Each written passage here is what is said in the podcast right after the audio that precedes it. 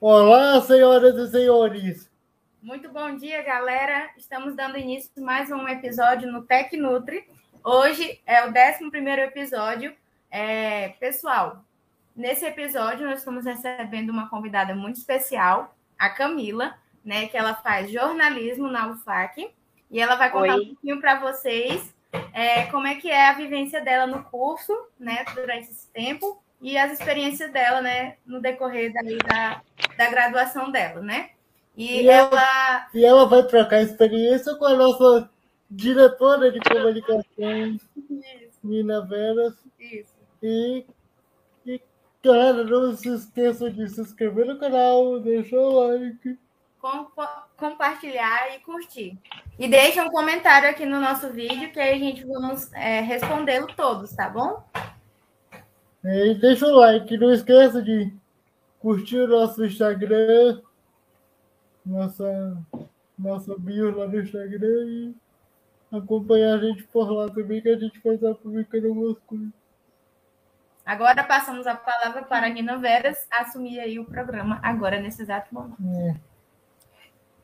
Seja bem-vinda, Camila, ao nosso programa. Agora, em dois mil e vinte e dois, estamos começando mais, um, mais uma temporada, que não é uma temporada, mas é uma continuação do ano passado. É, e hoje a gente vai falar sobre o curso de jornalismo, mas também sobre tu e sobre a tua relação com o jornalismo, né? Com a faculdade. Então, é, vamos começar primeiro apresentando é, quem tu é. é. Fala pra gente é, qual é o teu nome, é, o, de onde você é, quando você começou o curso. Enfim, fica à vontade. Tá. Bom, meu nome é Camila, é Camila com K. Eu sempre tenho que frisar, né? Porque todo mundo fala que escreve com C. É, meu nome é Camila Silva de Souza. Eu sou estudante de jornalismo da Universidade Federal do Acre. É... Mas eu já tenho uma graduação, né? Eu sou formada em Ciências Sociais pela Universidade Federal do Amazonas. E, e eu comecei a fazer jornalismo de uma maneira assim, muito inusitada. É porque eu fui morar no Acre em dois mil e dezessete. É, foi dois mil e dezessete. E, e aí eu estava é, procurando alguma coisa para fazer e tal, né? Uma cidade nova, pessoas só completamente novas, não conhecia nada. E aí eu resolvi, aí eu dei uma olhada nas coisas da Universidade Federal, né? Porque eu sempre tive esse, essa intimidade com a, com, a, com a universidade. Então, eu fui olhar o que estava rolando e aí eu, eu descobri que estava tendo um, um processo seletivo para vagas residuais, né? Que é para aquelas pessoas que, que, que é, as vagas residuais são quando sobram vagas do Enem, que foram feitas várias chamadas e não são preenchidas. Então, a universidade faz um tipo um vestibular interno é, para pessoas que já são portadoras de diploma. E aí eu resolvi fazer. E, e aí eu fiz para jornalismo, né? Foi assim, eu olhei lá e disse, ah, vou fazer jornalismo. Mas, assim, o jornalismo, ele já estava na minha vida há um bom tempo, né? Eu já tinha feito... Quando eu fazia ciências sociais, eu participei de vários projetos sociais, assim, como voluntária, e aqui em Manaus, né? Porque no momento eu estou em Manaus agora. E aí eu participei de alguns projetos, e num desses projetos eu era apresentadora de um programa numa rádio comunitária, numa comunidade de uma comunidade carente aqui na cidade. E aí eu participei desse programa, acho que por um ou dois anos, eu, fui, eu era tudo, assim, eu era apresentadora, editora, é, procurava entrevistado, enfim. E aí acabou que eu saí depois, né, não deu mais para continuar, tive me envolver com as faculdades, questão de T C C, enfim. Mas, assim, eu sempre, meus amigos sempre diziam para mim que eu era muito comunicadora e que eu poderia fazer jornalismo, mas, assim, era uma coisa que não passava pela minha cabeça, de verdade. É, e aí eu, quando surgiu, assim, veio, apareceu, eu disse, ah, ah, vou fazer, bora ver, né? E aí acabou que eu passei, e aí eu comecei a fazer jornalismo, mas assim, inicialmente eu comecei a fazer por uma, tipo, ah, vou fazer porque eu não tenho, assim, no momento que estou chegando na cidade, mas aí, logo no primeiro período, eu fui me apaixonando. E eu tô, assim, incrivelmente apaixonada, eu não imaginava que eu me daria tão bem. Se eu, eu sempre falo para as pessoas, né, que se eu soubesse eu já tinha feito antes o jornalismo. Sério, eu, se eu soubesse, eu já tinha feito antes, eu já tinha começado há muito tempo. Porque, assim, agora vem aquela coisa, né? Parece assim que eu perdi muito tempo, enquanto que eu já podia estar fazendo, já ter feito e me interessado mais pelo, pela profissão de jornalista, né? Mas, assim, você tendo uma base de ciências sociais é muito importante para o jornalismo. Então, você... É, assim, não foi uma, uma grande perda de tempo, né? Assim, você... você... É, então, muita gente fala isso para mim, né? É, Camila, não é uma perda de tempo, assim, porque eu, eu digo, é, a ciência, o jornalismo ele é uma ciência social aplicada, uhum. né? Então, acaba que os, as ciências sociais, ela acabou me trazendo, ela me, como eu já, eu já tenho um pensamento crítico que, que foi baseado na graduação de ciências sociais, uhum. então eu tenho um olhar diferenciado, é o que dizem, né? Não vou me gabar aqui falando isso, mas dizem que eu tenho um olhar diferenciado sobre uma pauta, sobre determinadas questões. E o jornalismo, ele é isso, né? Você, a gente não pode pensar o jornalismo, afinal de contas, a gente está contando histórias, né? E a gente tem que ter muita seriedade, muita ética com o que a gente está lidando, com a informação que a gente está lidando, e você saber fazer isso de uma forma mais neutra possível, ou então de uma forma com uma visão que realmente seja a visão correta das coisas, é, é muito importante. E ter esse pensamento crítico, principalmente leitura, é muito importante para você fazer um bom jornalismo. Né? E eu não estou dizendo que para você ser jornalista você precisa ter ciências sociais ou qualquer outra graduação na área de humanas, não. Mas é preciso que você saiba, que você leia e leia boas coisas, leia boas informações, tenha um bom conteúdo cultural para que você possa fazer um bom jornalismo. É, é isso mesmo, por isso que é legal, né, ter uma, uma base assim, é, ciências sociais, a gente estava falando agora. É... Continuando, então, é... tu se encontrou como comunicadora, mas é... como é que tu está achando da própria faculdade de jornalismo? Do... Da... Das ah, aulas? Tá. Bom, eu gostei, né? Porque eu gosto de estudar. Então, assim, para mim não é um... Tem... não é uma dificuldade muito grande. Eu adoro ciências uhum. sociais, eu adoro... as humanas, eu adoro, eu gosto de, de tudo, eu gosto de história, geografia, eu gosto de filosofia, eu gosto... Então, mas assim, quanto à universidade, é, como eu já tinha frequentado, então para mim foi assim, eu me sinto em casa, né, eu não tive dificuldade em relação a, a leituras, a estudo, essas coisas, mas assim, é, eu imaginava que fosse... É um curso bem mais prático do que a gente imagina, né? Por exemplo, quando eu fiz Ciências Sociais, era um curso muito teórico, né? Então, muita leitura, muito, aquela aula, assim, maçante, você fica ali, professor falando, e você lendo os textos, e fica naquela troca de ideias.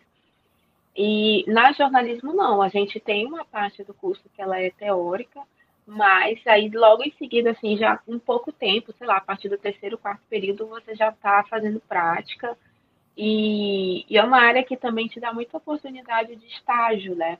Você já consegue, é, coloca, o estágio é a prática real do que você está aprendendo ali na sala de aula. Então, é, isso é muito bom, né? Porque você, isso dá um up, né? Você, dá, você fica animado por poder já estar tá colocando em prática no mercado aquilo que você está aprendendo, né? E aí eu acho que o estágio ele é uma parte muito importante também da, na área, na, em qualquer graduação. Bom, mas na faculdade, eu acho que, sei lá, eu tive poucos momentos, assim, de que eu me dizia assim, ah, tô com dificuldade nisso. Mas eu acho que uma das coisas que mais me, me deixou, assim, com dificuldade é quando eu tinha que fazer laboratório de telejornalismo, que eu tinha que ir para frente das câmeras. E não era uma coisa que eu tinha muita familiaridade, né? Assim, a gente conversa. Quando você está conversando numa roda de amigos, você está conversando num rádio, que as pessoas não estão te vendo, só estão escutando a sua voz, é uma coisa. Agora, você ficar em frente de uma câmera e você, ao mesmo tempo que está falando, você tem que estar lendo. E tem um texto aqui, tem... Então, é um, é um outro tipo de treinamento que você tem que aprender. E aí, eu acho que essa foi uma das dificuldades que eu tive... em relação ao jornalismo, assim, ao curso, né? É aprender isso aí. Deixa eu ver uma outra coisa. Ah, sim, eu não tenho muita familiaridade também com tecnologias, por incrível que pareça. E hoje em dia, é, o mercado ele exige muito dos, de qualquer profissional em qualquer área. Você tem que ser um profissional pronto, né? O mercado ele não tem tempo para estar tá te ensinando. Você tem que chegar lá pronto. Quem está pronto consegue as coisas, né? Então, eu tenho dificuldade em relação a isso. Porque eu não tenho muita familiaridade, por exemplo, eu não sei diagramar, por exemplo, que é montar um jornal, montar um livro. Pra gente, o livro ele não chega pronto, você não põe no computador e ele fica, não, você tem todo um trabalho de fazer. O jornal, para quem quando você pega ali na banca, que ele tem todo um layout, aquilo ali dá muito, então você tem que aprender, tem gente especializada só naquilo. Então eu não, eu tenho dificuldade com essas ferramentas. É... A gente meio que também trabalha com um pouquinho de marketing, com textos de Instagram, porque agora o jornalista também trabalha com rede social, né? Os, os, principalmente os alunos de jornalismo. E aí, essa é um pouco de dificuldade. Outra coisa também que agora me lembrei, fotografia. É, para quem está acostumado só a pegar o celular e fotografar qualquer coisa, né? Agora você pegar uma câmera e você ter um olhar sobre aquilo e pensar como você vai, porque a, foto, a, a fotografia no, no, no jornalismo, ela é, uma, ela é um texto, né? Então, você não pode tirar qualquer imagem, você não pode fazer, registrar qualquer foto, você tem que pensar. Então, para isso, você também tem que ter toda uma técnica, além das técnicas de mexer na câmera, de manipular, fazer angulação de plano, segundo plano, primeiro plano. Tem que ter um pensamento sobre aquela imagem, sobre o que você está apresentando. Afinal, aquela imagem pode ser a capa do seu jornal, pode ser a capa que vai, pode ser a capa do site, do blog, do Instagram. Então, é, a gente tem que trabalhar com muita ética, né? Não expor situações. É, cara, é assim, nossa, acho que agora eu estou falando, estou pensando como é complicado.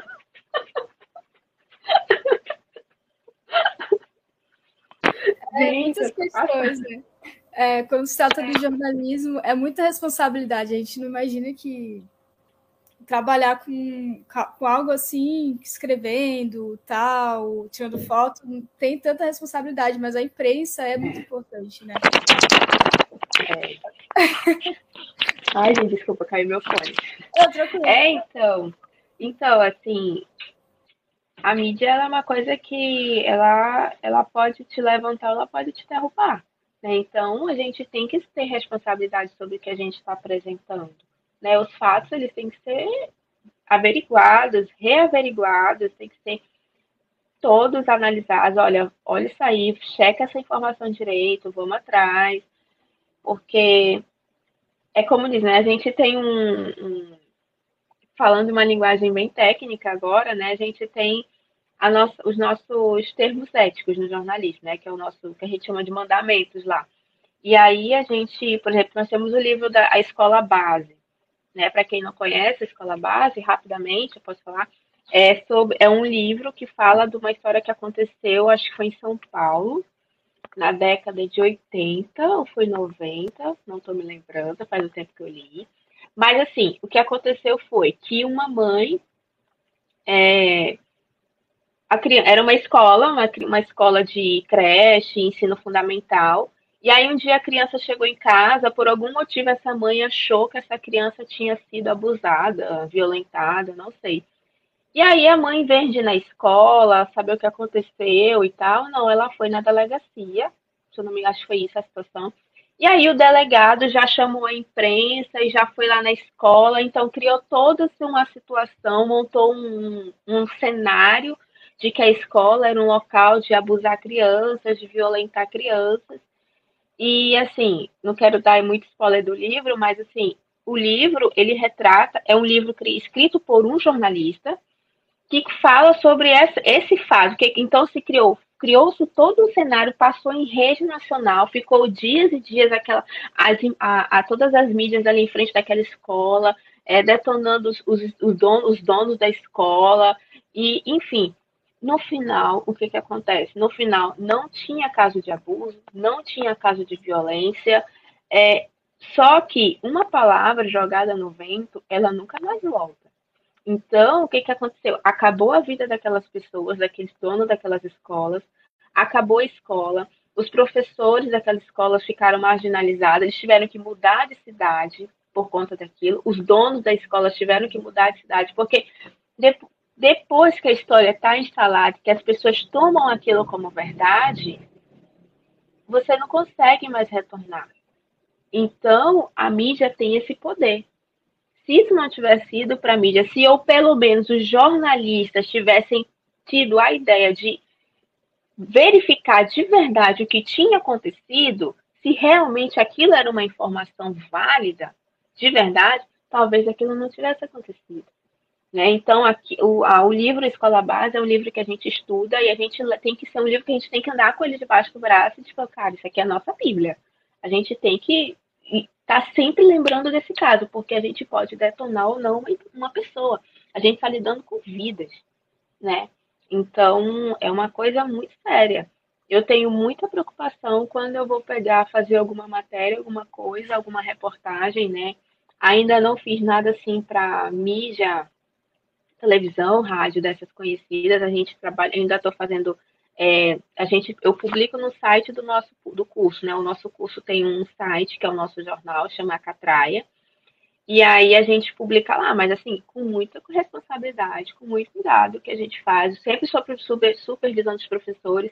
Às vezes a gente entrega o texto para o professor e aí ele fala, não, verifica isso aqui direito, vai lá, pergunta de novo, tem certeza, porque a gente tem que ter essa preocupação, né? Eu posso detonar uma pessoa inocente, que é inocente, então as questões... Gente, a minha cachorra... Peraí, eu acho que a minha cachorra vai latir, só um minutinho.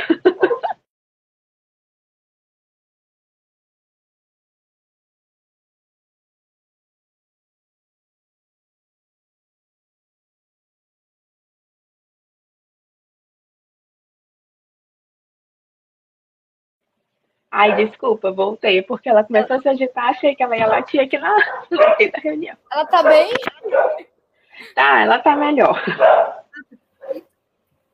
Então é isso, sabe? É sobre o jornalismo que eu tenho para falar, assim, em relação à faculdade é isso. Eu acho que, basicamente, a gente, na graduação, tem muita responsabilidade, é começar a tomar é, em noção e consciência do que a gente está fazendo, né?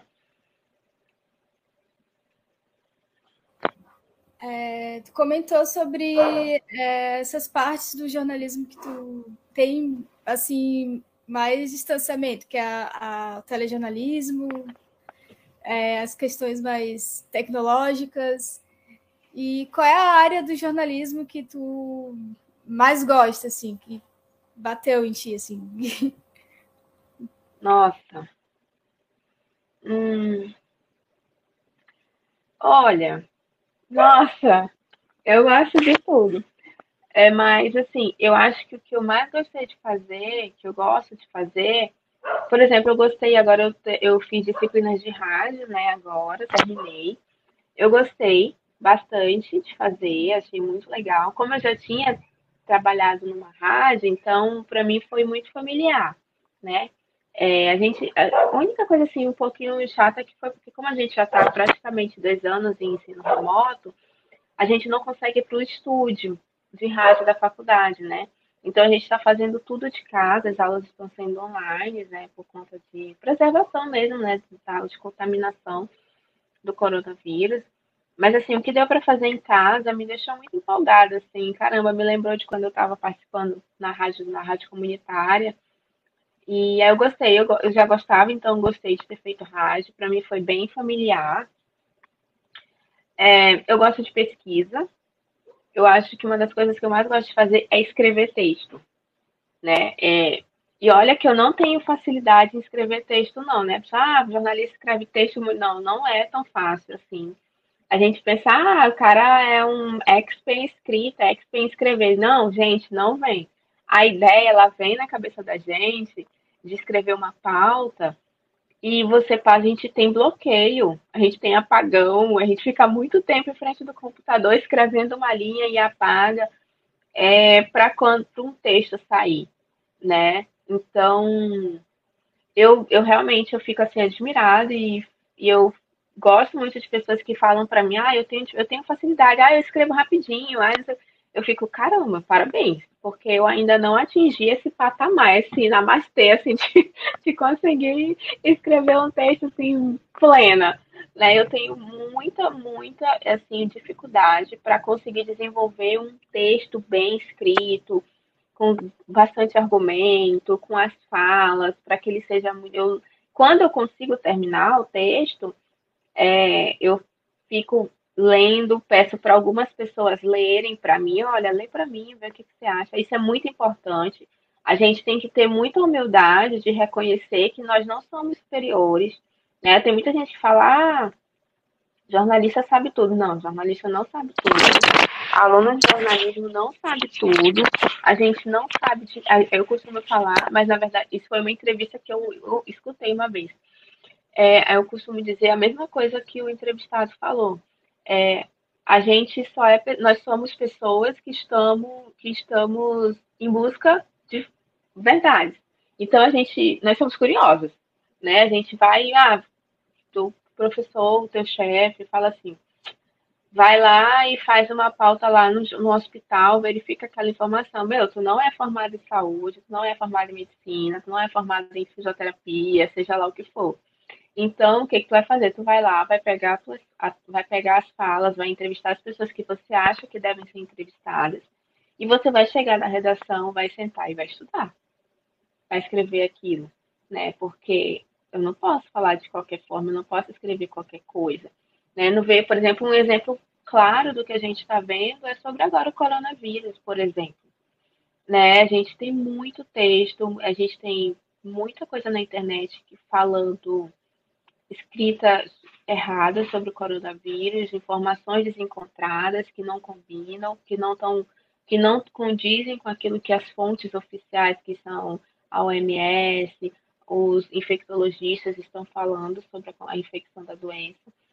Então, a gente tem que ter muito cuidado quando a gente escreve, né? Porque uma palavra, uma vírgula, um ponto no lugar errado, você muda completamente a dissertação da coisa.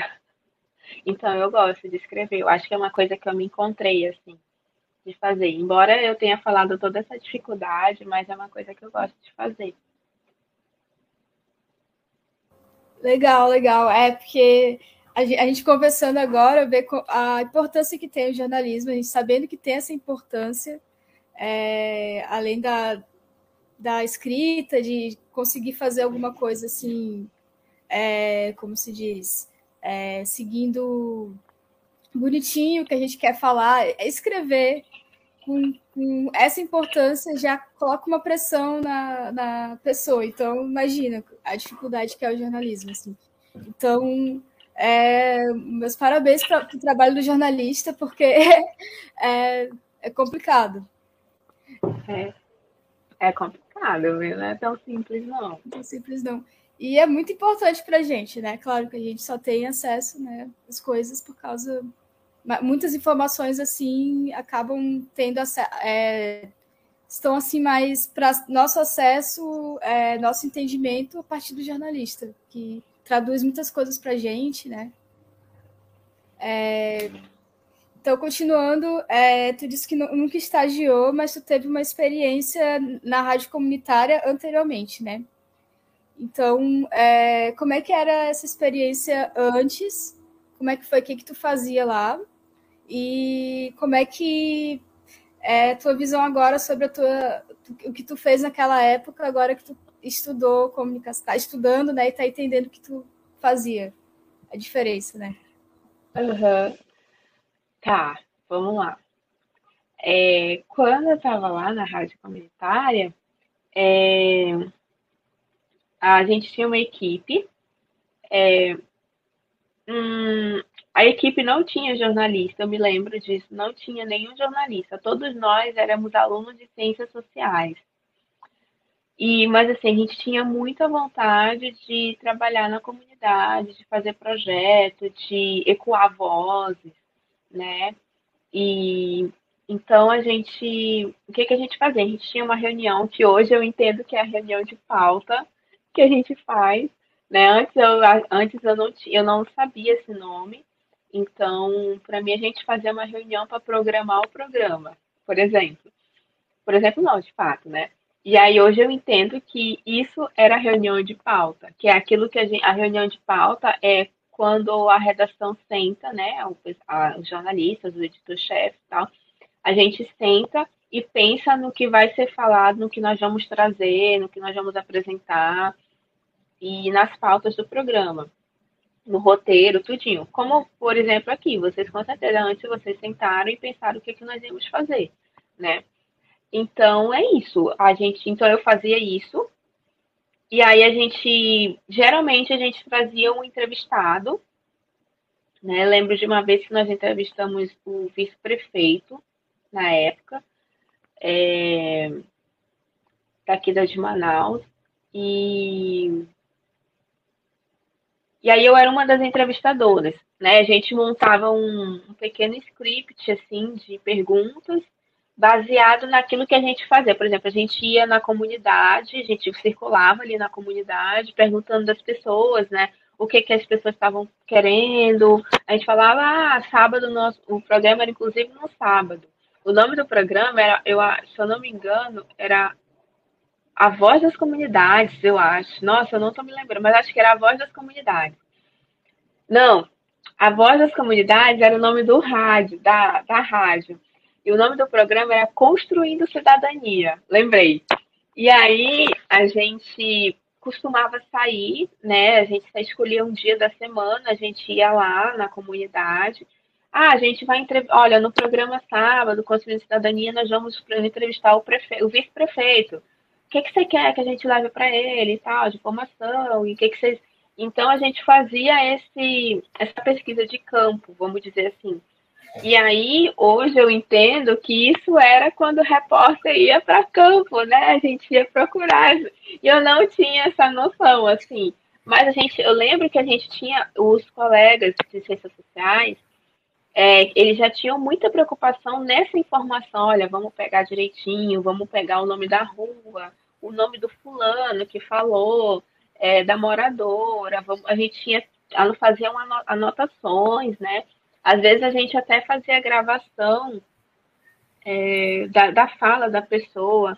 Ah, por exemplo, uma rua que estava com problema, um asfalto, um bueiro, o posto de saúde que estava fechado, o médico que faltava muito. Então, era isso que a gente ia lá.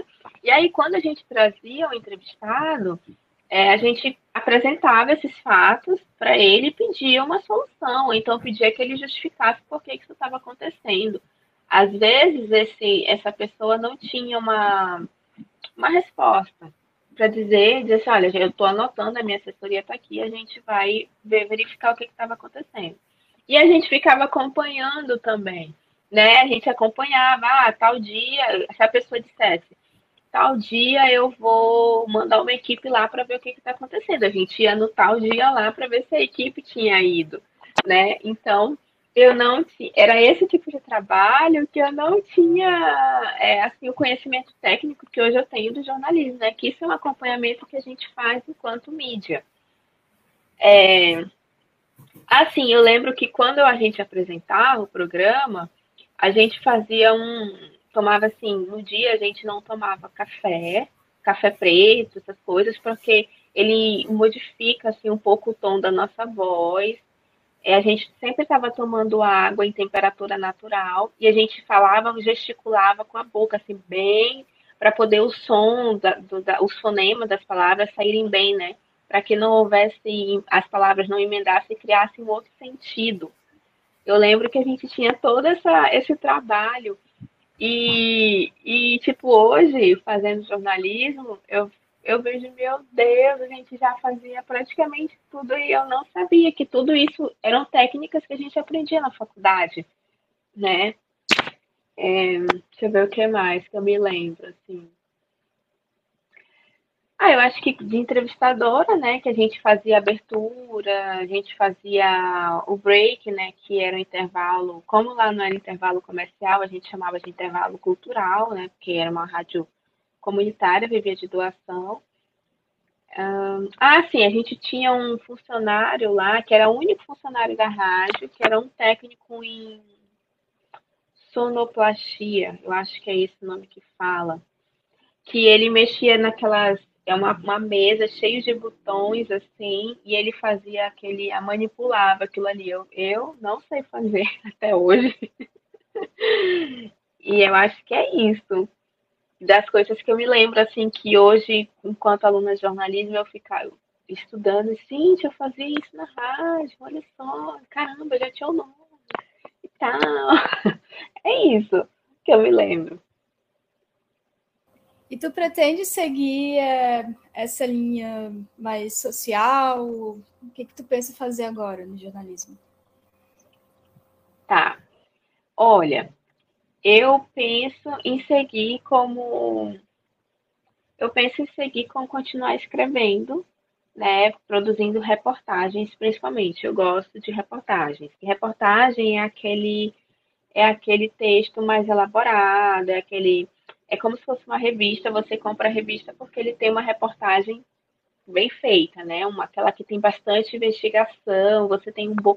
É, não é a, a matéria do dia a dia, né? Aquilo que você pega o site, os, as, as notícias, tipo uma, um site de um G um, de um...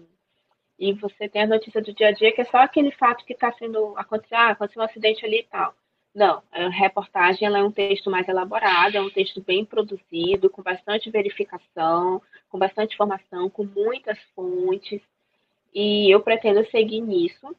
E me descobri também agora que eu gosto muito de meio ambiente. Então, eu gostaria de seguir, se eu puder, né, conseguir, seguir escrevendo matérias sobre o meio ambiente. Né? E, afinal, a gente está na Amazônia, né? Então, por que não? Né? A gente fala muito pouco sobre a nossa floresta, sobre a Amazônia, e a gente está com um patrimônio que está ameaçado, né? Então, eu acho que a gente, é muito importante a gente falar, a gente ter pessoas especializadas nessa linguagem, nesse assunto, porque é a nossa realidade, né? Então... Eu pretendo ficar aqui mesmo, não pretendo sair daqui não, assim, sabe? Eu pretendo ficar aqui e falar sobre isso e ser reconhecida por isso, por falar de meio ambiente, por escrever boas pautas, por ter é, bom, boa comunicação nesse meio, né? E poder fazer, quem sabe, a diferença algum dia, né? Conseguir preservar mais um pouco a nossa Amazônia.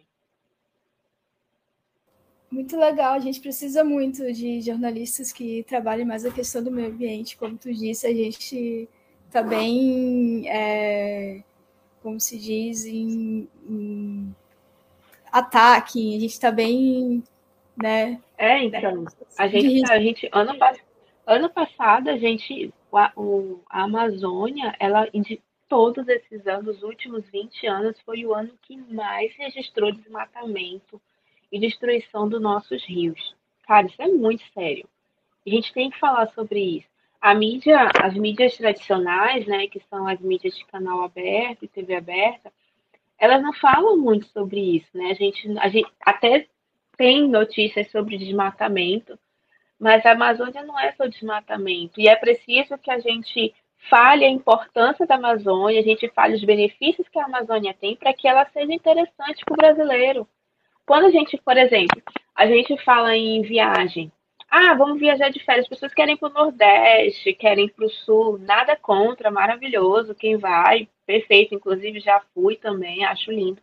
Mas se a gente descobrisse que na Amazônia também tem lugares para visitar, se isso fosse explorado na mídia, olha, a Amazônia tem lugares para visitar, também tem cachoeira, tem trilha, tem tudo que você pode encontrar num outro estado. Afinal, o Brasil ele é um país imenso, ele tem muitas naturezas, naturezas é, coisas lindas, mas a Amazônia também tem, e eu acho que é um território tão grande que é pouco falado e pouco explorado nesse sentido, né? Nesse sentido de que a gente pode aproveitar ela de uma forma muito boa. Ela não é só uma floresta com um monte de árvore que está lá.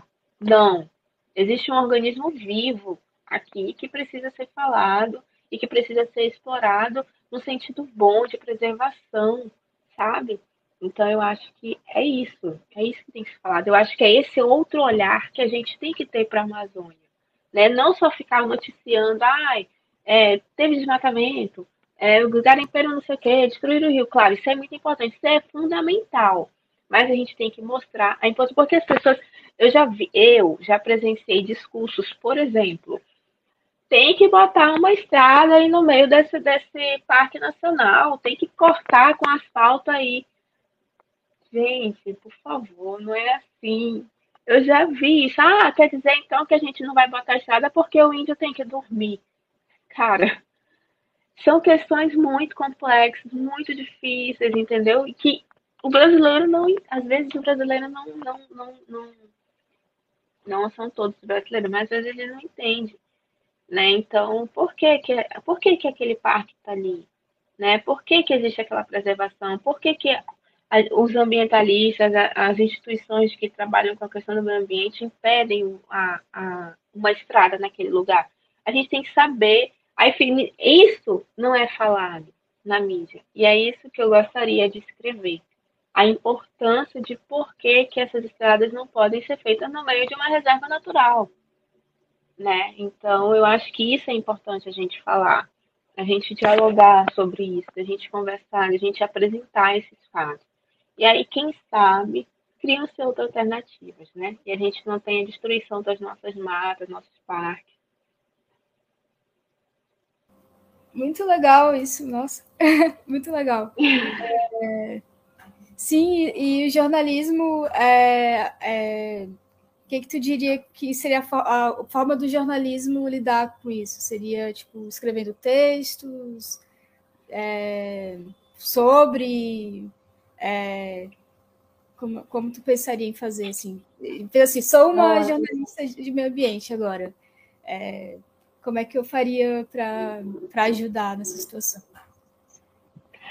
Nossa, Nina, agora tu fez uma pergunta que realmente eu ainda estou tentando descobrir uma resposta, né? É... Eu acho que a gente não pode ficar só no âmbito das palavras, né? Só no, no escrita. É, eu acho que a gente tem que agir para ação. Eu, sinceramente, particularmente, assim, eu não... Essa é a minha opinião, Camila. Eu não sei ainda como atingir isso que você me perguntou. Mas eu acho que a gente tem uma, um aliado, que é, é o poder de fala, né? O jornalista, ele tem o poder de fala, ele tem uma, ele tem uma importância, ele, graças a Deus, ainda... Né? Embora a gente tenha um governo que tenta o tempo todo nos derrubar, é, derrubar o profissional de comunicação e qualquer outro profissional que vá contra o que ele acha, o que ele pensa, né? Mas, assim, eu acho que a gente, nós, como jornalistas, como estudantes de jornalismo, é, eu acho que a gente tem o poder de se comunicar. E aí eu acho que esse poder de comunicação, ele pode vir de várias formas, sabe? É, a gente não pode ser aquele poder, aquele comunicador que a pessoa olha lá, vai o doido. Não, a gente tem que ser o comunicador que a pessoa olha e fala assim, quando você fala, a pessoa respeita o que você fala, sabe? Então, é esse patamar que eu pretendo atingir é, e ser ouvida e escutada com dignidade. Né? Eu acho que a gente tem a mídia a nosso favor. O meio ambiente, hoje, ele não é uma pauta é, prioritária, digamos assim, na mídia tradicional. Né? Porque assim, a mídia, assim, a gente, a mídia ela precisa ser patrocinada. Né? A gente precisa, a gente trabalha, a gente precisa ganhar. Né? E às vezes esses patrocínios eles vêm daqueles que mais exploram a Amazônia. É... Ai, é um assunto difícil de falar esse, mas, mas assim, eu acho que o nosso poder, uma resposta que eu posso te dar agora, Nina, é que o nosso poder principal é a nossa voz, é a nossa escrita, é a nossa mídia, é a forma como a gente vai falar isso, né? Introduzir isso na, no pensamento das pessoas, no pensamento do brasileiro, do, do mundo, sei lá.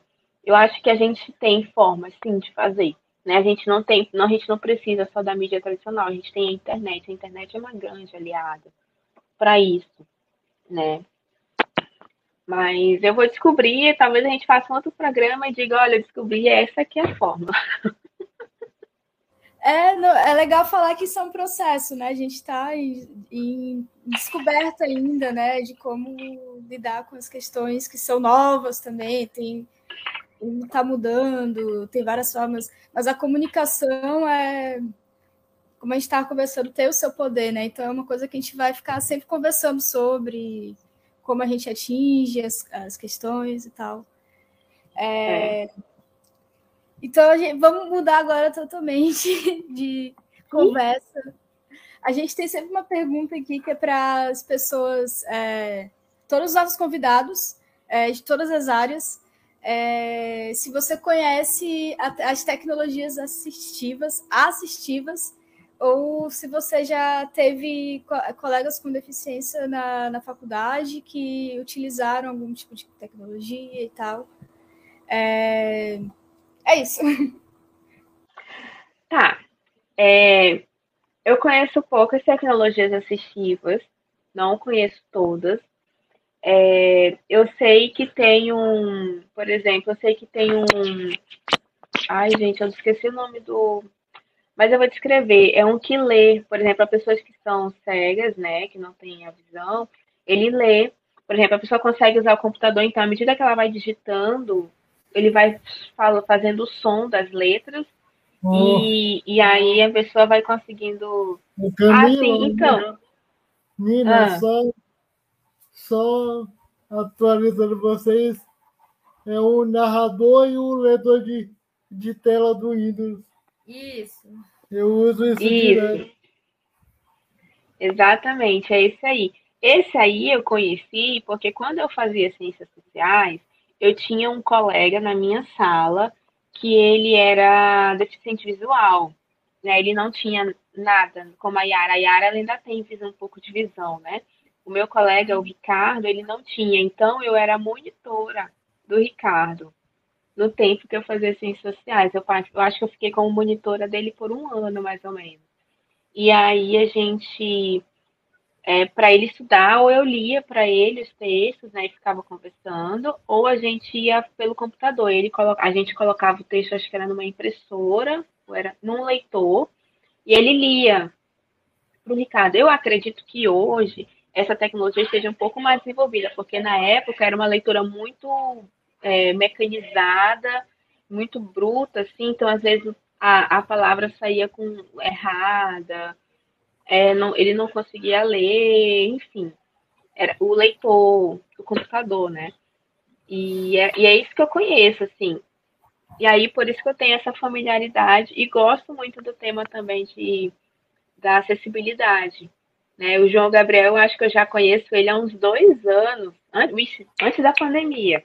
E aí, eu, foi a primeira vez que eu entrevistei o João. Camila, e aí, por...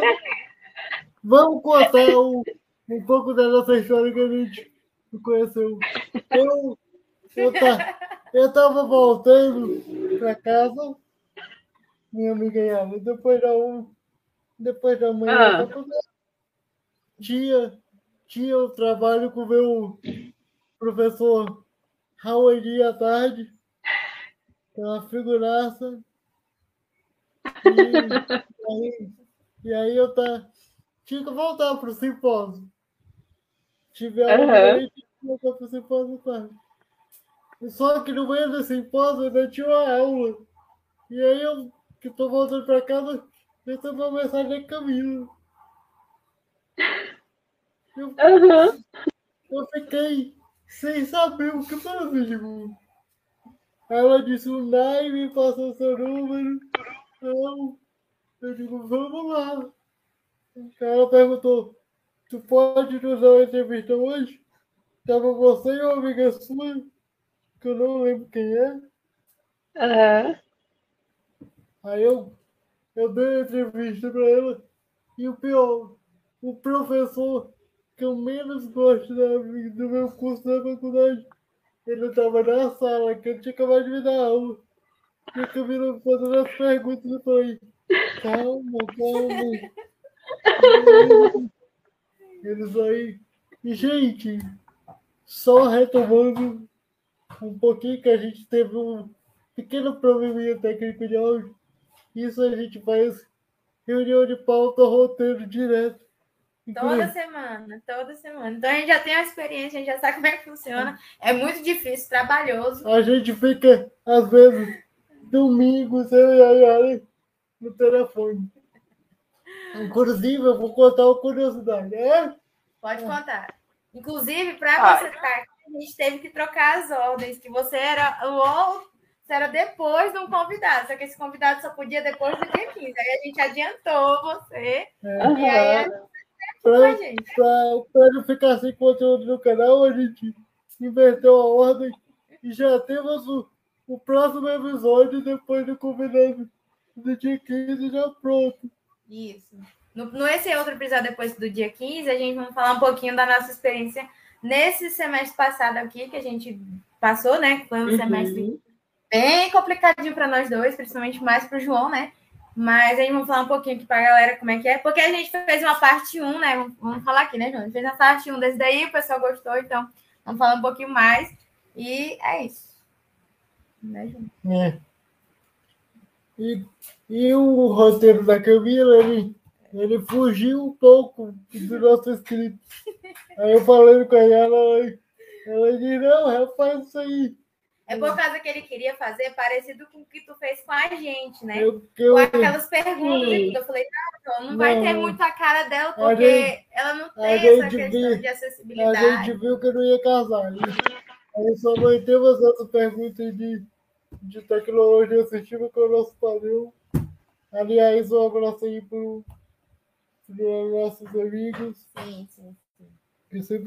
Nosso padrinho, os nossos amigos. Ah, mas vocês quiserem, se vocês quiserem me perguntar, vocês podem perguntar, não tem problema não, adoraria. Estou aqui super disponível para conversar. Ah, eu estou adorando, eu estou achando super chique. Eu falei para todo mundo, gente, eu vou participar de um podcast. E a gente está super chique, porque é. você é a nossa primeira convidada que não está aqui localmente. É. Tá fora. Está falando. Ah, sim. Olha só como a internet é legal, né? Dá de fazer as coisas de longe. Então, meu Deus, que maravilha. Opa. Opa. A gente podia, vocês podem me perguntar, assim, eu adoraria falar sobre acessibilidade, porque eu não souber, eu vou dizer, ai, gente, eu não sei, desculpa, eu não tenho nenhuma vergonha de dizer. Eu não... Hum. Eu, eu acho que é um tema super válido. Já, já que eu posso perguntar. Posso fazer a pergunta? É assim, a gente estamos... Todos os convidados que a gente traz, né, para o Tecnutri, é, a gente pergunta sobre a questão de tecnologia assistiva, se teve acesso, se no teu curso tem algum colega que utiliza e tal, dessa tecnologia assistiva e tudo. Por causa que, assim, para mim, que eu sou acadêmica de nutrição, como eu te expliquei, lá a gente, uhum. como a minha baixa visão não é tão comprometida, né? E aí lá a gente só utiliza aqueles outros recursos, né? Que é o tamanho da, da fonte, né? E tudo, aí o, o, o apoio dos professores, né? Tudo. Então, tipo, é aquela outra parte de, de, de programa no, no computador, no tablet, a gente não utiliza. E aí eu queria saber de você se você utiliza isso. Uhum. Então, eu não... Ah. Também, o que você sentiu mais falta da U F A C é. nesse período de, pan- de pandemia? pandemia. É. O que que tu tá com ah. mais, saudade. mais saudade lá do, do bloco de jornalismo do, do Walter Félix? Walter Félix, ele lembra o nome que eu entrevistei ele lá no bloco de jornalismo. Então, vamos lá, são duas perguntas, né? Bom, Eu, eu, o único contato que eu tive foi na, com, a, com alguma tecnologia assistiva, que eu me lembro, foi na época que eu era monitora do, do Ricardo, esse meu colega que era, que era deficiente visual. É, né? Inclusive, fica aí para vocês essa dica. O Ricardo, hoje, ele é professor na universidade aqui do, do Amazonas. Se eu não me engano, ele é professor de...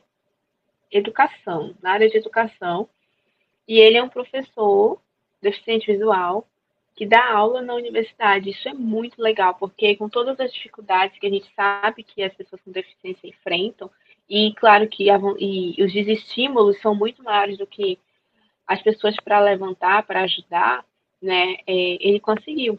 Ele está lá, ele dá aula, né, para uma sala repleta de alunos que não tem nenhum tipo de deficiência, e ele é um professor deficiente que dá aula. Então, assim, isso para mim é um orgulho. Eu conheço uma pessoa que eu pude ajudar um pouquinho na trajetória dele, né, de deficiente visual, né, de estudante de graduação. É, por um ano eu pude ficar ali com ele, ajudando, ele adquirindo conhecimento. Então, a, a, o, o, o contato que eu tive com tecnologias assistivas na época, que eu tive na época foi essa. De lá para cá, eu já tive algum contato, assim, porque o meu marido, que é, o, que é professor do, do, do Gabriel, ele é professor de ciência da computação. Então, ele também já trabalhou um pouco com algumas tecnologias, é, desenvolvendo tecnologias assistivas, né? Mas foi muito pouco.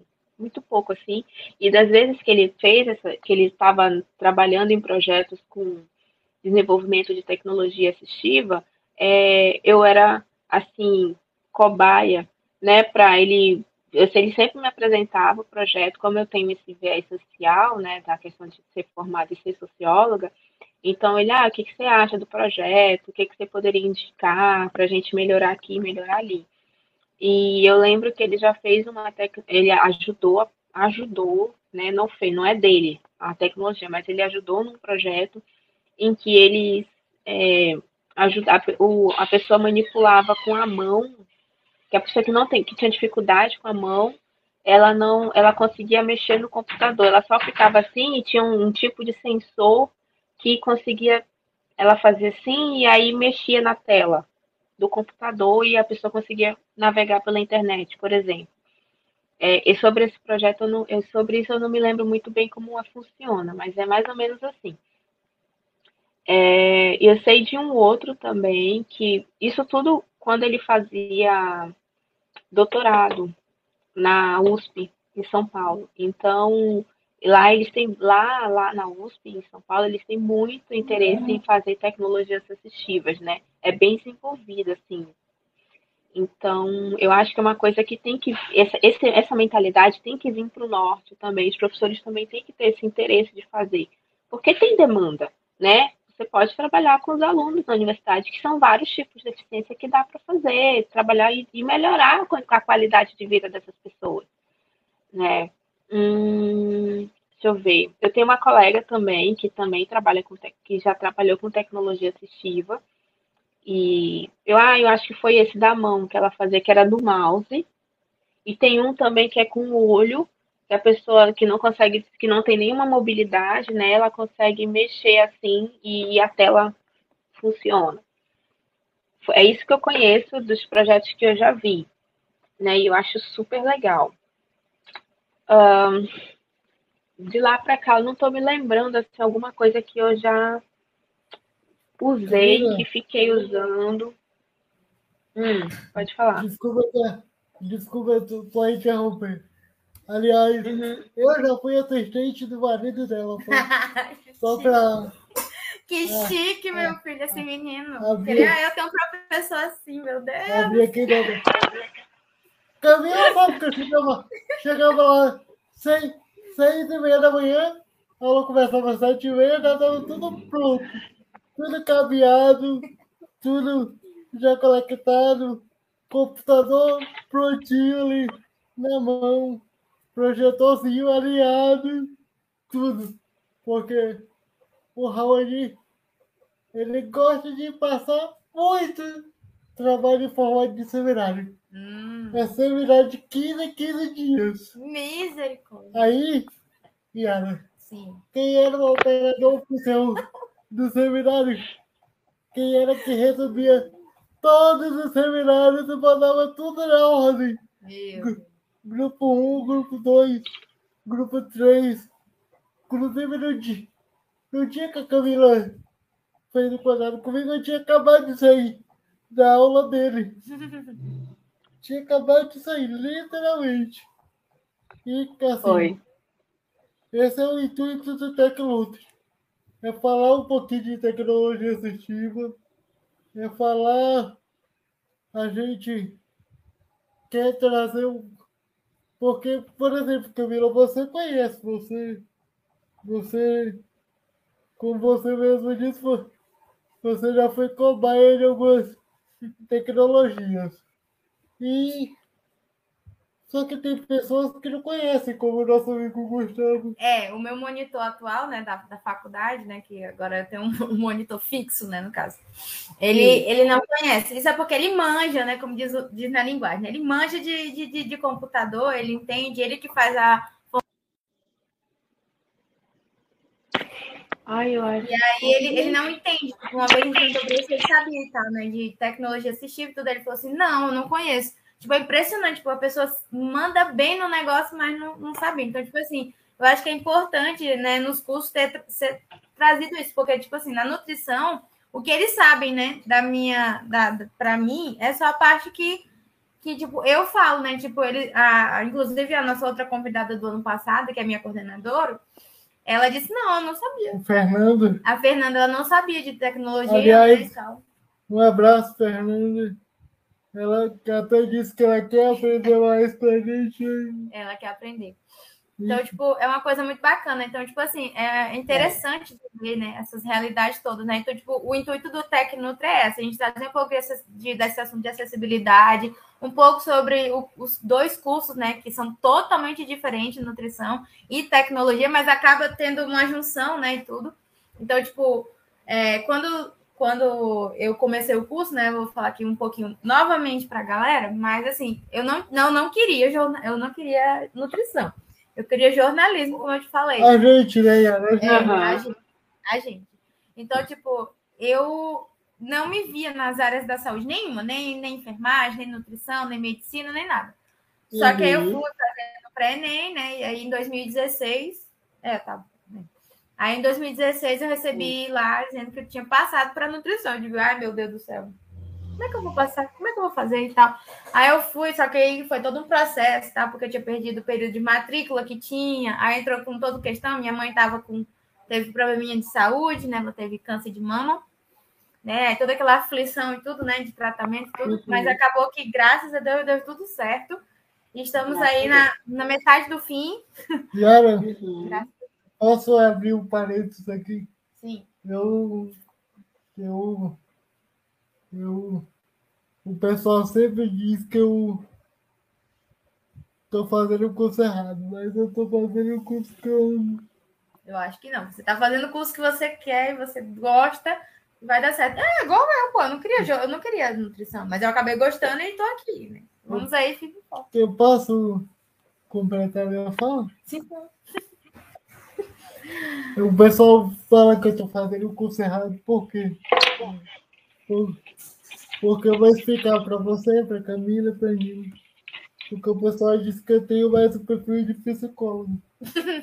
Porque você sabe o período, o período complicado que a gente passou. Sim. Lá no início da nossa amizade, que não vamos falar aqui agora. Mas...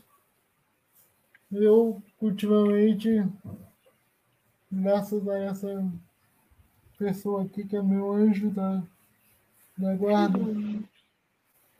que está sempre do meu lado, eu consegui concluir isso também. Porque se não fosse ela, eu não sei o que, que seria de mim. Eu acompanho de perto o semestre todinho dele. Foi muito complicado aí. Oh. É. Aí, tipo, ele passou bastante dificuldade, porque eu, em, compa- em comparação, consegui, né, encontrar um, um, uma pessoa, um monitor que, que auxiliasse, né, da forma correta, tivesse todo um, um processo, né? Ele, no começo de, do ensino remoto, deu, assim, conseguiu encontrar, mas aí, depois de um tempo, foi acabando... Desandou. Desandou, e aí ele teve muitas dificuldades, né? E aí, ele, ele sempre estava em contato comigo para pedir ajuda e tudo, né? Então, tipo, foi muito complicado. Não, ela, ela me trouxe a alegria de viver, a alegria de continuar de volta, porque se não fosse ela... Nossa Senhora, não sei nem o que seria de mim. Mas eu vou contar uma coisa aqui que... Desculpa, Nina, desculpa, convidada, vou fugir um pouco do roteiro. Até desculpa, Yara. Mas eu vou contar uma coisa aqui. Eu tô morrendo de saudade de fazer o simpósio de sistema criado de, de informação, o simpósio do meu curso. Porque as palestras eram de manhã e antigamente os minicursos eram à tarde. Quem era o coordenador dos minicursos? Quem era, Camila? Ai, o Raoni. Dava dez horas, dava dez horas eu falava assim, o chefe, vou almoçar porque doze e meia tinha que voltar. Abri, abri o laboratório um, laboratório dois e ficava até seis horas da tarde para deixar tudo pronto. Gente, vocês não sabem o trabalho que dá. Vocês não sabem o trabalho que dá fazer simpósio, semana, semana acadêmica de jornalismo. Dá um trabalho, vocês nem sabem, gente. Semana criada de sistema de informação. Fora os simpósios que a gente faz, né, Dina? Que é do mestrado, que é outro, outra situação. Não, e quando o João falava de simpósio, eu dizia, o que, que é isso? Que eu não estou entendendo o que, que é. Aí depois que eu descobri que é a mesma coisa de semana acadêmica, né? Porque lá no curso teve, teve três, né? Depois que a minha turma entrou, a gente conseguiu alinhar ali, ter três semanas acadêmicas seguidas. E cada uma com tema, cada, mais, cada tema é totalmente diferente. O último foi sobre... É... Como é que é? Eu não sei, eu não lembro se é inclusiva, eu só lembro dessa outra parte. Saúde inclusiva, negócio assim. Eu sei que foi bem interessante, assim, foram uma semana de muita coisa. E como o João falou, é bastante trabalho mesmo. Eu, eu só estou de fora, né? Eu não, não, não participei da comissão organizadora, mas foi, assim, bem bacana ver que, tipo, o empenho de todos ali, né? Para trazer ali um... É, tantos palestrantes para... Yara, desculpa, deixa eu só te interromper. O primeiro simpósio que eu participei foi à noite. O coordenador é o Davi Célio. Foi o Davi Célio. Camila deve... Já deve ter ouvido falar dele. Cara, eu lembro do primeiro, do primeiro dia. Cara, quando a, eu ia fazer a abertura do simpósio. A abertura era à noite. Aconteceu um acidente. Eu fui injetar no R um. Derrubei sopa quente em cima do meu uniforme. E isso, ele me chamando. João, já escuta. E eu todo... Sujo de susto. Minha nossa senhora. Que horror. Só sei que eu fui lá, me limpei. Aí eles estavam precisando de um cabo H D M I. Cam... Camila deve conhecer como é que eu sou. A Raoni já deve ter falado isso aqui. Eu ando com kit de cabo H D M I, cabo de rede, quatro extensões dentro da mochila, vários adaptadores de tomada. Meu Deus. Que a gente quer da tecnologia assim. Ah, eu é, que, é verdade. Para mim, só concluindo, né, que eu estava falando, tipo, para mim é muito legal, tipo, ver toda essa experiência. Nessas três semanas acadêmicas, uma foi presencial, né, que foi a de dois mil e dezenove. As outras duas foram todas online, mas o, o curso de nutrição é impressionante, eles conseguem, tipo, claro, com algumas dificuldades, né, de tecnologia, como nós bem sabemos, mas eles conseguem fazer todos o a programação e dá super certo, né? Aliás, vamos parabenizar aqui o pessoal da Latem. Da ah, gente... sim, a Latem promoveu um evento segunda-feira, né, dia trinta e um de, de janeiro, de dezembro, trinta e um de janeiro, de janeiro, e foi um sucesso, foi sobre te... atualizações em terapia nutricional, que é a liga acadêmica lá do curso de nutrição. Para quem não conhece, dos nossos seguidores aí, temos uma liga acadêmica no curso de nutrição que ela in, é, iniciou, né, no ano passado. É, ele, essa liga ela é coordenada pelo Emerson Pro, e o, pelo Gustavo de Souza do Moraes. Gustavo de Souza Moraes. Isso. E aí também tem toda uma comissão organizadora por trás, né, são bem umas quinze pessoas que estão por trás e que trazem assuntos muito bacanas sobre terapia nutricional minha, e a equipe multidisciplinar. Minha amiga querida, se eles quiserem acompanhar, a gente tem um episódio aqui no canal com o pessoal da Latina. Sim, sim. Eles deixaram, era uma live, né? Tá em, eu não sei se tá salvo, né? Mas... Não, não tô falando da live, eu tô falando do episódio que a gente fez ah, com eles. Ah, sim, sim. Tá no canal aí, galera. O episódio que a gente fez com eles explicando sobre a Latem. Sobre a liga. E assim... Ah. E assim, Camila. Sim. Eu... Eu... Eu e a... Apesar de eu estar no T I... Mas, para mim, o jornalismo é junto com o T I. Porque, às vezes, vocês precisam da gente, porque tem, tem tipo, programas aqui, o O B S, que eu, que eu estou utilizando aqui. Eu, acho que você deve conhecer o O B S Studio, que eu utilizo para gravar. E, tipo assim, a gente já fez simpósios online, eu e Nina. Cara... Eu nunca esqueço daquele simpósio. Nina, desculpa aí. Pode abrir o microfone, Nina, por favor? Só vou fazer uma, uma reclamação aqui. Eu não sei se é do, no meu computador ou vocês estão com a câmera desligada, mas eu não estou vendo vocês. Eita. Deixa eu verificar aqui. Camila, tu tá vendo eles? Não, eu não estava vendo. Tô vendo ah, era aqui. É, vocês estão com a câmera desligada. Ah, eu pensei que era só eu. Eu também, pensei. Dois barreiros aqui, né? No botão eu fechei a câmera sem querer. Hum. Desculpa, público, desculpa, convidada, desculpa. Não tem problema, não. Todos aí. E, então, teve um evento que foi marcante para mim, que foi o, o, o primeiro simpósio que eu fiz na faculdade, que não foi no meu curso, que foi o Raya. O Raya, ele para mim é bem marcante. Nina sabe por quê. Nina, complete, eu ia falar aí o porquê que aquele episódio foi marcante. Ah, tem muitas questões, muitas coisas. Foi, foi complicado, porque assim, né? Simpósio tem que ter, tem que ter problema. Não, não o aqui... principal. Fala o motivo principal que foi marcante para mim. Que eu e você, a gente, a gente era da, da, da organização ali. Ficamos com a área cultural e auxiliando seu pai, que no futuro vai ser um convidado nosso. E, e assim... Todo mundo na maior expectativa, abertura do evento. Só que aí, o que, que acontece?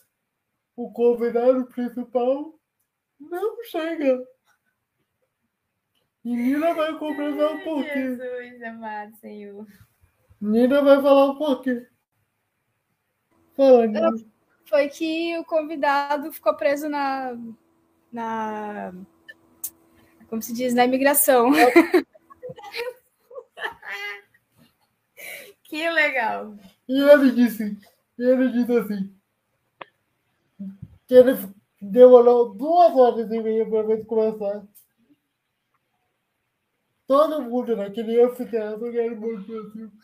E eu, e eu esses dias achei esse vídeo, onde está eu e Nina Vera agachados, conversando. E ele abre o evento falando assim, desculpa a todos, entramos ilegalmente, quase que ilegalmente aqui no Brasil. Obrigado aos familiares de Gerson. Obrigado a todos que aguardaram. Cara, esse evento foi marcante para mim, porque o evento era para ter começado cedo, para acabar cedo. Acabou às duas e meia da manhã. Minha nossa. Minha nossa. Então é que é assim, eu tô com saudade disso. E, e, essa, e essa minha experiência com a Camila, essas duas entrevistas que eu dei para a Camila foram emblemáticas para mim, porque Camila me pegou no dia quando eu estava legal, liguei para ela. Não, eu, eu falei assim, poxa, João, tu vai dar entrevista aí, nem vai me chamar, né? Tal, né? Só, só para brincar, né, com ele. Aí ele falou assim, não, é uma entrevista aí que eu vou dar e tal, é por áudio, não sei o que e tal. Eu digo, ah, tá, pensei que era, né? né? Porque é tipo, como a gente tem o, o projeto, aí eu pensei que era mais assim, tinha que ser nós dois, né? Tudo. Aí logo depois ele me fala assim, não, é que a Camila quer te entrevistar também. Aí eu digo, o quê? Não, tá brincadeira. Eu liguei. Camila, até, ela ligou pra mim. Até peço desculpa, porque no meio da, da sua entrevista que eu tava dando pra você, eu interrompi a entrevista e liguei pra ela. Olha, eu falei, assim na entrevista aí, eu não tô em condições que aquele dia, aquele dia, telespectadores, ouvintes, eu vou falar a verdade pra vocês. Eu tinha ficado de final. Eu acordei e você, não foi? Foi, me acordou eu e digo... disse que estaria de final e queria que eu fizesse o cálculo para saber como é que tá. Eu falei, eu falei, falei o seguinte. Eu falei, me, me ajuda a fazer o cálculo. Ah, sim, foi. Só que eu falei chorando, ela disse, deixa eu só acordar aqui, já te retorno. Aí logo em seguida a Camila me, me conseguiu a entrevista, aí tristeza passou, eu falei. Falei um monte de coisa. Ainda bem que a Camila vai editar aquilo que eu falei. Um monte de coisa. Falei até o que eu não devia ter falado. Eu falei. O que eu achei engraçado foi que ela falou assim pra mim. Ai, nossa, a tua visão, né, para as coisas é bem diferente da do João no ensino remoto. Eu digo, meu Deus do céu, até isso tem a diferença. Não, porque, tipo, realmente a minha visão foi totalmente diferente. Eu acho, assim, que eu me encontrei com o ensino remoto. O ensino remoto é meu. Eu espero que nunca mais volte para o presencial. Porque, tipo, foi muito, assim, tipo... Claro que teve um apoiozinho lá por trás, no início da pandemia, do meu monitor, né, que... Gente, a gente vai falar sempre aqui. Eu vou sempre falar aqui do Gustavo, mas... Não é mexer, né? Porque ele é o bom mesmo. A gente vai falar sempre dele. É, porque ele é o nosso sócio. Porque ele, ele é o cara que tem a chave aqui do, do é. estúdio, do camarim. Então, tipo, ele me auxiliou muito no início da pandemia. A gente passou quase oito meses, né? Estudando só nós. E não tinha nem o Meet, não. Era pelo celular, era pelo tablet. Era todos os meios, né? Então, tipo, ele foi o que, o, o que deu o primeiro passo, né? E tal. Então, tipo, e quando a gente iniciou o ensino remoto, foi... Foi show, tipo, foi uma coisa que eu já estava acostumada a estudar online. Então, tipo, para mim, os desafios só foram aqueles que eu comentei com a Camila, que é a parte só de, de convivência com, com, a turma, com as turmas, né? E a questão do, do, de alguns momentos ali que eu tenho dificuldade com relação à parte do trabalho. Do resto, tudo é muito bom, assim. Então, tipo, para mim foi uma surpresa e que se outras vezes surgir oportunidade aí de entrevistas, podem contar comigo e com os irmãos que estamos aí. Não, dá, dá tudo certo. A gente está de portas abertas e a gente pé. Eu vou logo falar aqui. Pode me chamar de maluco. Mas um dia a gente pretende trazer Camila aqui no nosso, no nosso estúdio. A gente está aqui. A gente está aqui no nosso estúdio, que é também o ateliê do meu pai, barra nosso estúdio. Então por isso que vocês. Estou vendo aqui atrás obra de arte, hum. tudo bem. Tudo chique. E, tudo bem, chique. Hum. E, e Camila, vou fazer outra pergunta para você.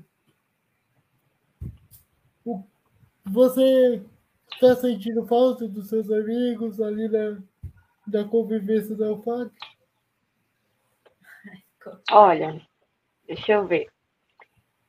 Eu vou dizer uma coisa, eu acho que tem coisas que eu gosto, tem coisas que eu não gosto no ensino remoto, né? É, eu acho que em questões práticas, de, porque o curso de jornalismo ele é um curso prático, né? Então, a gente tem disciplinas que a gente passa o tempo todo fazendo... É, não, fica muito pouco em sala de aula, né? A gente tem os estúdios de telejornalismo, os estúdios de, de rádio... Tem os laboratórios de informática, né? Que são nossos laboratórios de... Ai, gente, esqueci o nome, tá falhando aqui. Enfim, aí vou lembrar e vou, e vou falar. É, e aí a gente... É, eu sinto falta disso, da prática, né? E sinto falta também de... da conversa no meio do corredor, do encontro com os colegas, sabe? É, disso. Eu acho que eu sinto falta dessa convivência do meio do, do, do meio do meio do corredor. Mas e eu, outras coisas. Não, eu acho assim que eu me encontrei também um pouco no ensino remoto, porque, tipo assim, eu não tenho que me arrumar todo dia para ir para a universidade. Ai, tipo assim, eu posso estar... Tá... Eu, tipo não, assim, das seis... Porque o meu curso é noturno, né? O meu curso é noturno, então, eu, tipo assim, das seis e meia, seis horas eu já tinha que estar tá, minha, me, me arrumando e programando para ir para a universidade e tal. Então, não, tipo assim, das dez para as sete... Eu tô suja, suada, eu só ligo o computador e tá tudo bem, sabe? A não, câmera tá desligada. Não sei. Ninguém sabe que ninguém existe. Não, ninguém existe. É. Só tem uma pessoa então... que abre a câmera. Só tem uma pessoa que abre a câmera, que é com a Iana. Porque... É, eu e o João é assim, né? Nem com o meu monitor a gente não abre a câmera, né? Mas... Não vem ao caso aqui falar, mas a gente tem essa metodologia de não abrir as câmeras, a gente só abre o áudio. É ruim, porque eu sou daquele tipo de contato com a pessoa também, com a pessoa também. Uhum. Não, eu sei, então. E... Meu fone caiu. Então, então é isso, assim, eu sinto falta disso. E também das práticas. Eu acho que, de certa forma, a gente perdeu... Eu, pelo menos, posso falar pelo jornalismo, né? Eu acho que... Não. Talvez a gente tenha perdido um pouco de qualidade em relação a isso, né? Porque a gente não, por exemplo, eu fiz duas disciplinas de rádio agora, e as duas a gente tem que tratar no estúdio, né? Então a gente, infelizmente, perdeu essa qualidade do estúdio. Mas a gente, o que deu para fazer de fora, gravando com o celular e tal, a gente fez. Camila, e... prática... Mas é isso. Prática, desculpa te interromper, Camila. A prática eu acho que é uma coisa que a gente perdeu mesmo, né?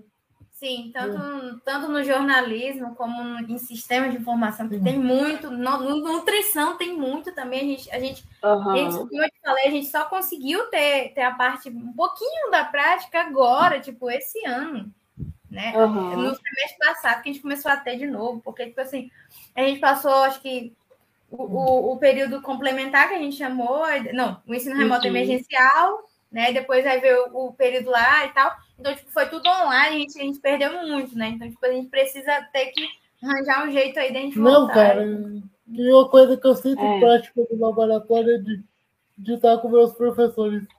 Manuel Limeira, Raoni, Laura, Dani Sérgio, é. aquela turma ali, que é uma correria, mas a gente se dá bem. Eu não sei se a, se a Camila sabe, mas eu sou...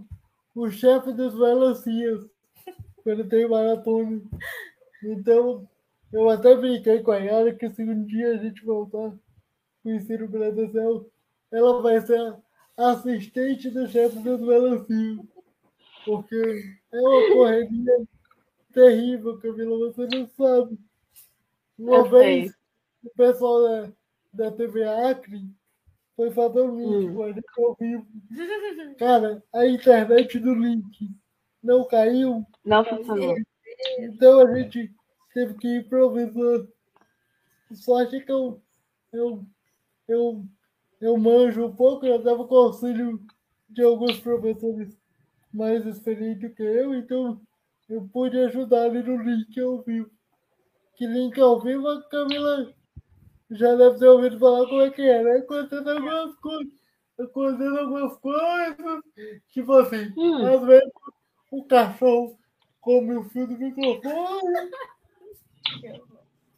Que horror, meu Deus. Ai, ao vivo é tudo.